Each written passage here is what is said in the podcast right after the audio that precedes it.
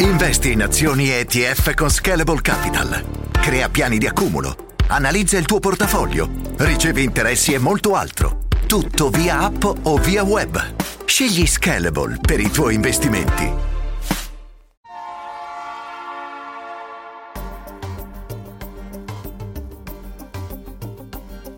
La Finanza Amichevole, il podcast che semplifica il concetto ostico della finanza per renderlo alla portata di tutti, curato e realizzato da Alessandro Fatichi. E siamo quindi tornati insieme nell'appuntamento con linea diretta del venerdì, parliamo della finanza amichevole e mi sono portato i libri, i libri che ha scritto Alessandro Fatichi, al quale auguro il buon pomeriggio e grazie per essere con noi Alessandro, grazie davvero. Grazie a voi, buon pomeriggio e ben trovati. Allora, volevo far vedere alla Barbara e quindi anche a voi, la Barbara ovviamente perché è la nostra cameraman di fiducia, quali sono i libri, La finanza amichevole, questo è il primo libro appunto di Alessandro Fatichi che venne a presentare qua, eh, che, che, periodo era? Uh. 2020. 2020. E poi c'è stato La finanza amichevole volume 2, anche questo insomma, eh, anzi questo è l'episodio 3, ho sbagliato io a metterli in fila e questo è l'episodio 2, eccoli qui, 2 e 3 perché c'era bisogno appunto di... L'evoluzione. Di evolversi.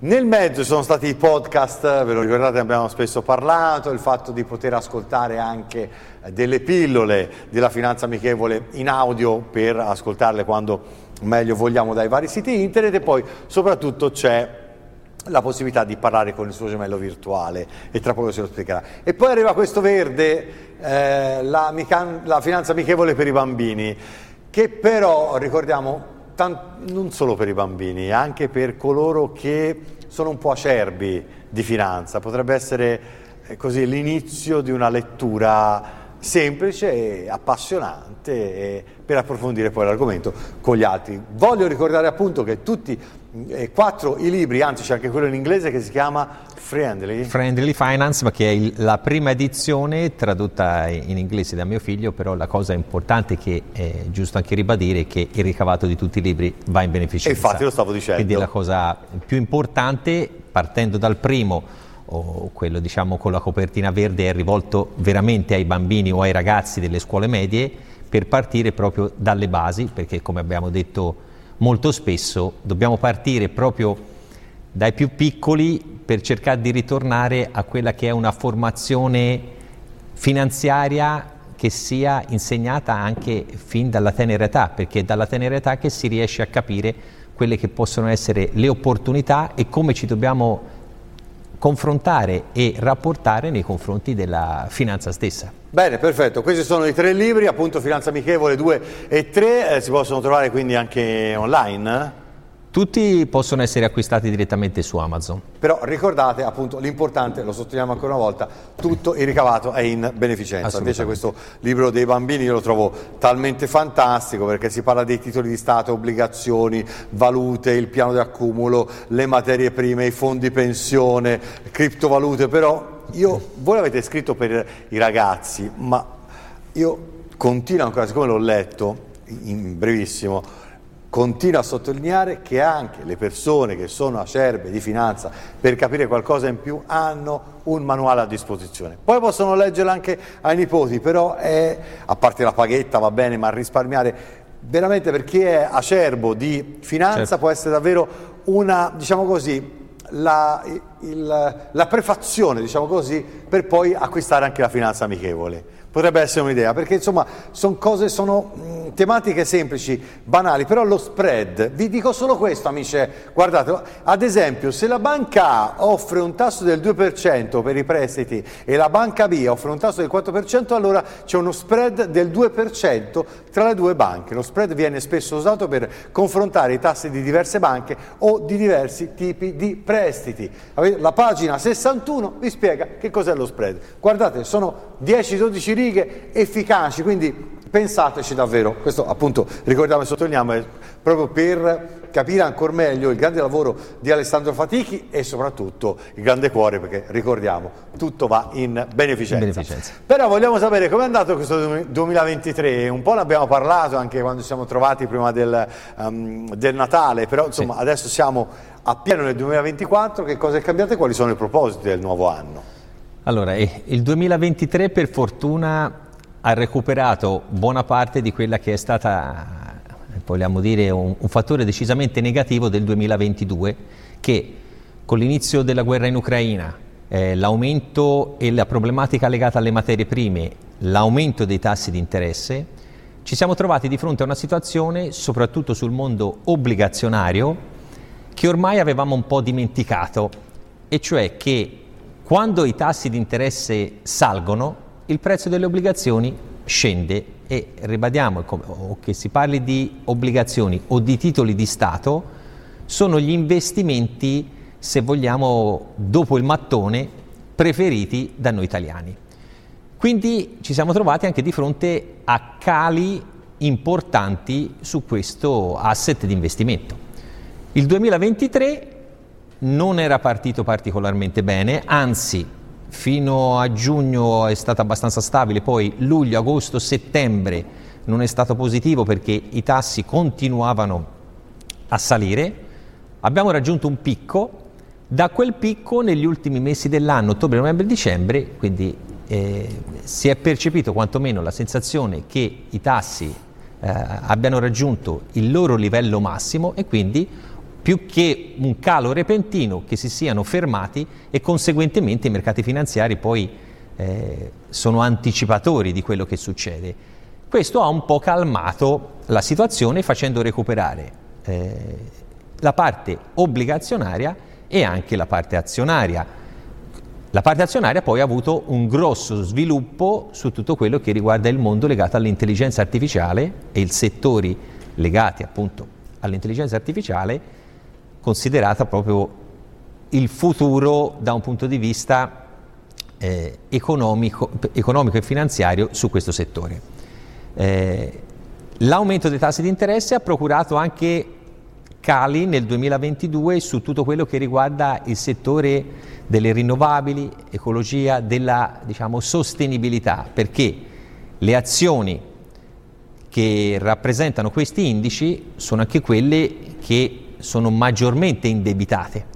Quindi con un rialzo dei tassi di interesse, come lo è stato anche in maniera negativa per chi aveva il mutuo a tasso variabile, che si è trovato un innalzamento abbastanza importante della rata del mutuo, sono state le società più penalizzate. Da ora in avanti, se questa situazione dei tassi, che eh, può essere stabilizzata, ma ci può essere un po' di volatilità sui tassi o di tensione, l'inflazione ancora tecnicamente sta scendendo ma ancora non completamente, ma la tendenza è quella che eh, il picco massimo possa essere raggiunto. Quindi quella che è stato l'impatto nel 2022 è stato recuperato parzialmente sul mondo obbligazionario nel 2023 e il, il mercato azionario ha recuperato abbastanza eh, bene sulla parte finale dell'anno. Ecco. Quindi, Ora ecco, bisogna capire cosa... cosa... ci aspetta il 2024. Allora, ancora è nebuloso, cioè, abbiamo finito bene, abbiamo incominciato meglio, però bisogna vedere poi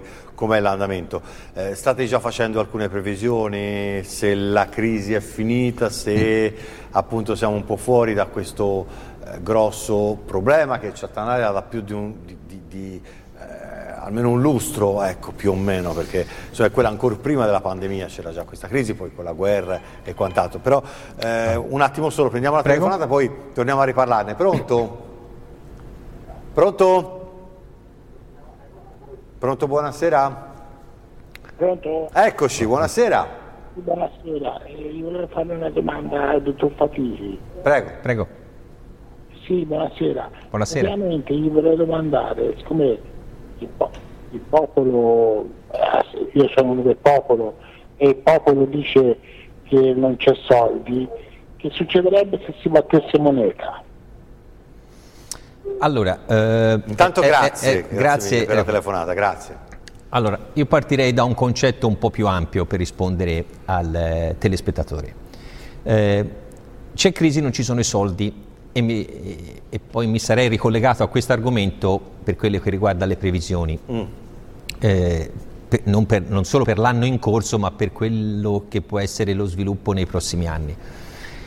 C'è crisi ormai, se eh, ci guardiamo indietro probabilmente lo sentiamo dire dagli anni 70 in Italia ormai, no? periodicamente ogni due per tre, ma c'è crisi, c'è, poi va bene c'è stato il boom economico dopo appunto la crisi energetica dei primi anni 70, poi anni 80-90 c'è stato un grosso boom economico in Italia e un po' anche in tutto il mondo. Le ricordo ad esempio che Svalutation, la famosa canzone di Celentano, è del 76. Es- e quindi è perfetto cioè. come eh, tempo.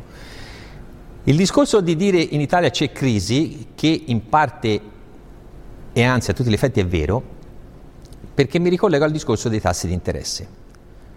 Il mercato dei tassi di interesse era in parte stato drogato, come abbiamo detto anche altre volte, e che quindi i tassi erano arrivati sostanzialmente a zero o addirittura negativi. Per il discorso di battere moneta o non battere moneta, perché poi questo è un concetto, se vogliamo, superato in quanto la nostra moneta è l'euro, facciamo parte dell'Unione Europea e quindi dei paesi aderenti all'euro, non è che ogni paese può emettere moneta per conto proprio. Questo perché facciamo parte dei paesi aderenti all'euro. Il problema grosso, come abbiamo detto tante volte in Italia, è che, e lo abbiamo scontato in questo anno con l'aumento repentino dell'inflazione, è che gli stipendi e le pensioni sono fermi sostanzialmente da 20-25 anni non sono cresciuti rispetto, non voglio parlare degli Stati Uniti che è un mondo, se vogliamo, a sé, ma rispetto a quella che è la media europea. Quindi è per questo che noi stiamo accusando ancora di più questa forte crisi, perché avendo gli stipendi sostanzialmente le pensioni ferme, con una perdita del potere d'acquisto del 10, 15, 20%, ogni famiglia ha avuto un contraccolpo decisamente forte. Questo di chi è la colpa? Eh, la colpa, se vogliamo, è di diversi fattori. In primis sicuramente, se vogliamo, i nostri governanti negli ultimi 30 anni, come purtroppo ci, ci ripetiamo spesso, ma anche su quella che è, che è stata la non crescita reddituale perché l'inflazione era sostanzialmente bassa o quasi a zero. Quindi la perdita che noi avevamo di potere d'acquisto con un'inflazione all'1, l'1,5%, 2%, sostanzialmente non ce ne accorgevamo nemmeno. Cosa che invece purtroppo in questo anno e mezzo ce ne siamo accorti tutti insieme. Quindi il problema non è tanto di dire se stampiamo moneta e non lo possiamo fare, per, per principio ovviamente, ma è quello che devono essere adeguati gli stipendi a quello che è il caro vita e soprattutto a, a, un, a una crescita economica o alla crescita dei prezzi, perché altrimenti non se, viene, non se, ne viene fuori da questo punto di vista. Non è tanto un discorso di entrare in merito del salario minimo o, o, o di quanto a livello minimo deve essere eh, pagato un, un, un dipendente o un lavoratore. È che proprio il nodo più grosso è che non abbiamo e non sono stati allineati i redditi in base a quella che è stata una crescita economica. Però ci, essere, ci potrebbero essere delle crisi aziendali, aumentando anche, ma allora a questo punto diminuendo le tasse potrebbe essere una, un'opportunità oppure sarebbe eh, sicuramente una situazione ancora peggiore per riuscire a dare più, eh, diciamo così, una, una busta paga un po' più pesante a chi lavora? Allora, un, un altro problema grosso e, e lo sappiamo, riguarda la pressione fiscale, o che si parli di dipendenti o di lavoratori autonomi, la pressione fiscale che, che c'è soprattutto sulla busta paga e soprattutto quant'è la pressione fiscale per un datore di lavoro che deve assumere una persona. E quello è uno dei freni più grossi che c'è anche nel mondo del lavoro.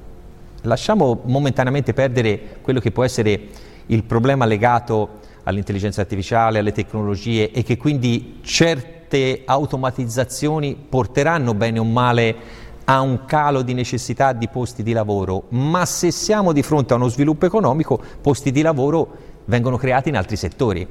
Certo è che per un datore di lavoro che deve assumere una persona, la pressione fiscale è talmente forte che in un momento, anche se può essere di crisi o anche se ha bisogno di una persona in più, purtroppo ci pensa per questa enorme pressione fiscale che c'è sul mondo dei lavoratori dipendenti. Poi non entriamo nel merito dell'evasione fiscale perché Vabbè, quello è un altro problema annoso e ne potremmo parlare all'infinito, ma eh, è un altro problema decisamente eh, sensibile, però negli ultimi 20-30 anni non sono state fatte politiche sia da un punto di vista lavorativo, sia verso le aziende, eh, ossia anche se vogliamo verso gli imprenditori, tali per una crescita economica forte certo. e stabile.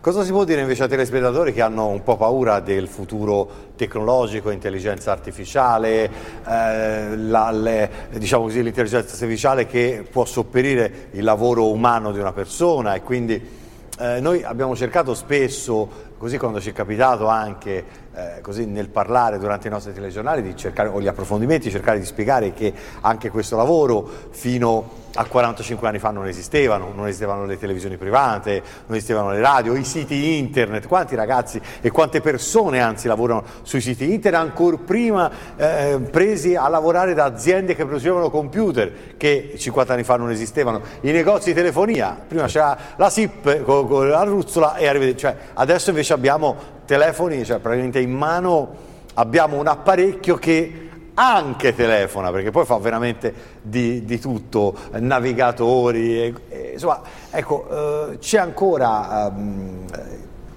un gruppo di eh, telespettatori o di persone che hanno timore nel futuro, che eh, sono impauriti anche da quella che è l'intelligenza artificiale, che si rifugiano poi sempre, anche per quanto riguarda, e spesso ce ne ha raccontato proprio Alessandro Fatichi, eh, per, eh, diciamo così, per riuscire a eh, investire i propri soldi sul mattone e anche questo è un problema. Dico mattone sorride perché eh, insomma, spesso ci ha raccontato che non è più come appunto no, 50 anni fa. No, non è perché altrimenti sembra che io sia contro il mattone no, oppure... No, no, no, no, quello no, no mi, cioè, e mi scuso se ho dato questa, questa, questa cosa io. È cambiato drasticamente ecco. il mondo. Il discorso dell'intelligenza artificiale riguarda non, solo, non è tanto un discorso di dire paura perché l'intelligenza artificiale siamo bombardati anche quotidianamente sostituirà tutti i lavori. In parte sì, è vero, ma guardiamo l'aspetto positivo, se utilizziamo l'intelligenza artificiale per efficientare i lavori o efficientare il nostro lavoro o la nostra vita quotidiana. Cerchiamo di guardarlo sul positivo e anche da questo punto di vista di informarci come possiamo utilizzarla l'intelligenza artificiale. E ri- mi ricollego al discorso del mattone, si parla sempre del mattone, ma è sicuro, ma cresce, eccetera, la, purtroppo l'abbiamo detto tante volte, ma è cambiato il mondo, è cambiata la nostra necessità, le esigenze, le esigenze dei nostri figli, dei, nipoti, che prima, bene o male, avevamo tutti situazioni abbastanza statiche, si abitava in un posto, ci si rimaneva per tutto l'arco della nostra vita, i nostri figli lo stesso, i nostri nipoti. Oggi la necessità delle, dei giovani più che della casa, la prima necessità è il lavoro. Però dove è il lavoro?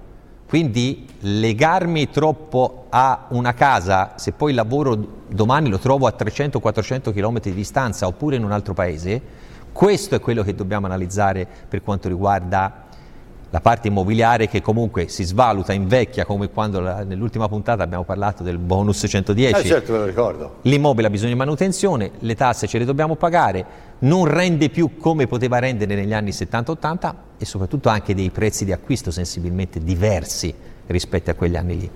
Quindi, e qui mi ricollego a quello che era il discorso che si stava dicendo prima in merito a quelle che sono le previsioni le previsioni possono essere anche di un po' di, valut- di volatilità o di incertezza ancora un po' sui mercati fino a che l'inflazione non si calma, i tassi non riniziano un po' a scendere, però, come ho detto, dovremmo aver raggiunto il picco massimo.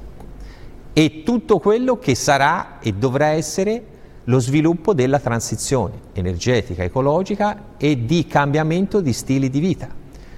Notizia di questi giorni, dell'aumento eh, di arrivare quasi a coprire il 60% della produzione elettrica in Cina, che è uno dei paesi più inquinanti al mondo perché è quello che produce di più.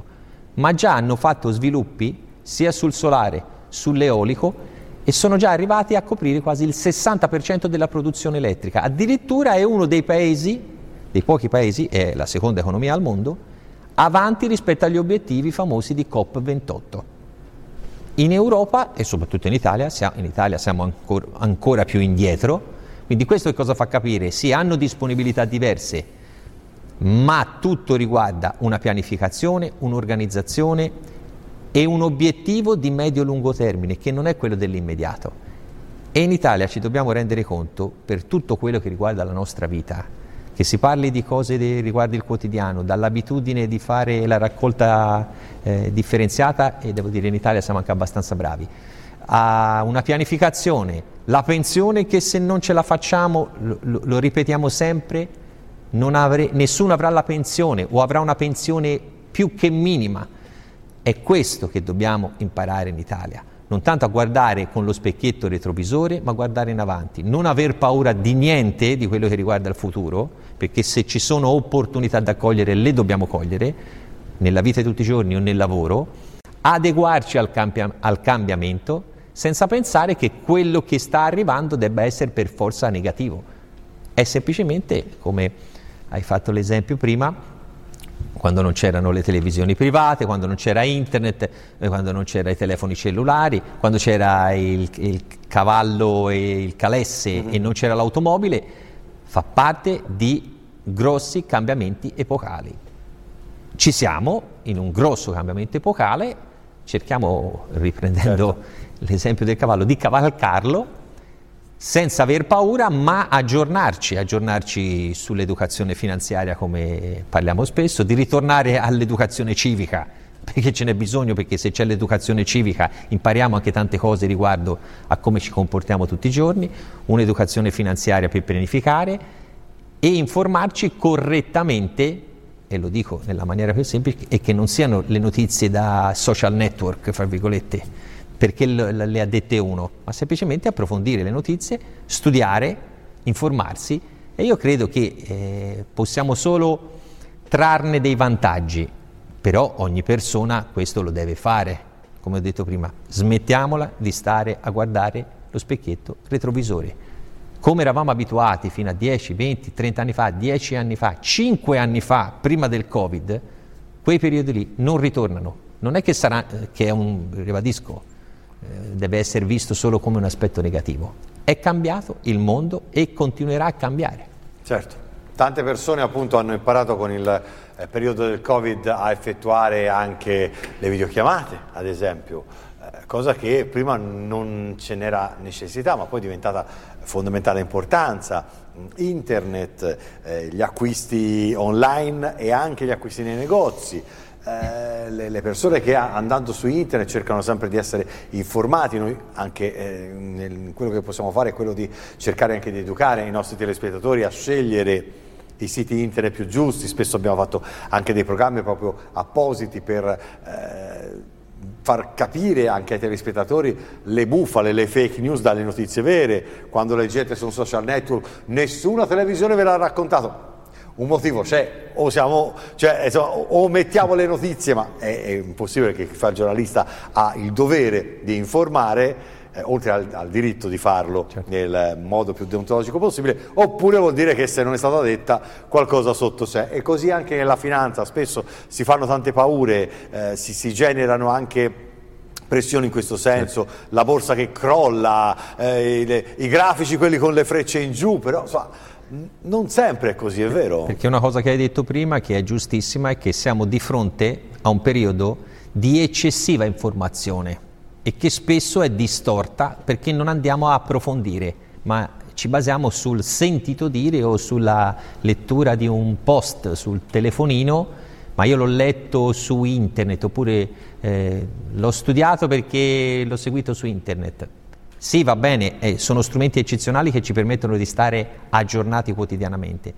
L'eccesso di informazione che abbiamo è una cosa positiva, ma secondo me ora siamo arrivati un po' all'eccesso, se vogliamo. Quindi ogni tanto anche un po' di disintossicazione, soprattutto dalla parte eh, informatica o troppa tecnologia che abbiamo a disposizione, perché rischiamo veramente di distorgere un po' quella che è la realtà dei fatti. Quindi eh, dobbiamo ritornare un po' alle abitudini che avevano anche i nostri nonni, i nostri genitori, mi ricollego al mondo eh, finanziario, dove tutto aveva una programmazione e tutto veniva programmato per un obiettivo. Erano epoche diverse, mondi diversi, non c'erano le esigenze di oggi, quindi se vogliamo possiamo anche non fare questo paragone, ma ritornare un po' a dei concetti di base, di pianificazione, di conoscere esattamente come funzionano le cose, anche appunto in finanza, quelli che sono i vantaggi, i rischi e come dobbiamo approfondire questi temi, credo sia fondamentale. Quindi non ci spaventiamo, andiamo avanti e guardiamo gli aspetti positivi anche eh, della finanza che appunto definiamo amichevole. Certo, Finanza Amichevole è anche una pagina Facebook e non solo, sito internet. Podcast. Ecco, eh, il podcast come si fa a ascoltare queste pillole? Perché in audio sentirete proprio Alessandro Fatichi che ve le racconta. Lo abbiamo detto, tutte su quasi tutte le principali piattaforme podcast, basta andare su un motore di ricerca e digitare la finanza amichevole podcast, apparirà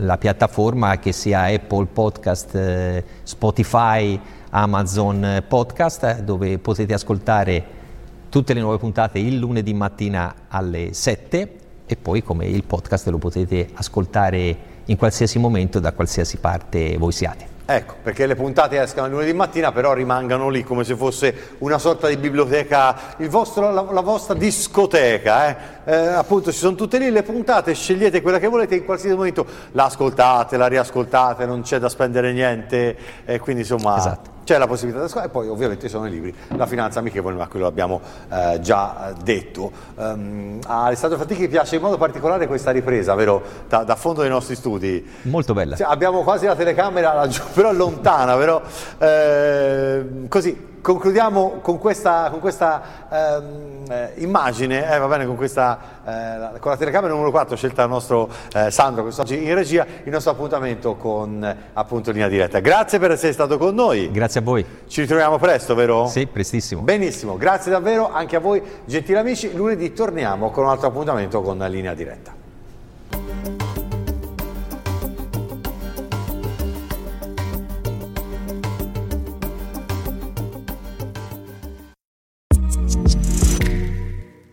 Segui i podcast di Voice sulla tua app di podcast preferita. E se sei un utente Prime, ascoltalo senza pubblicità su Amazon Music.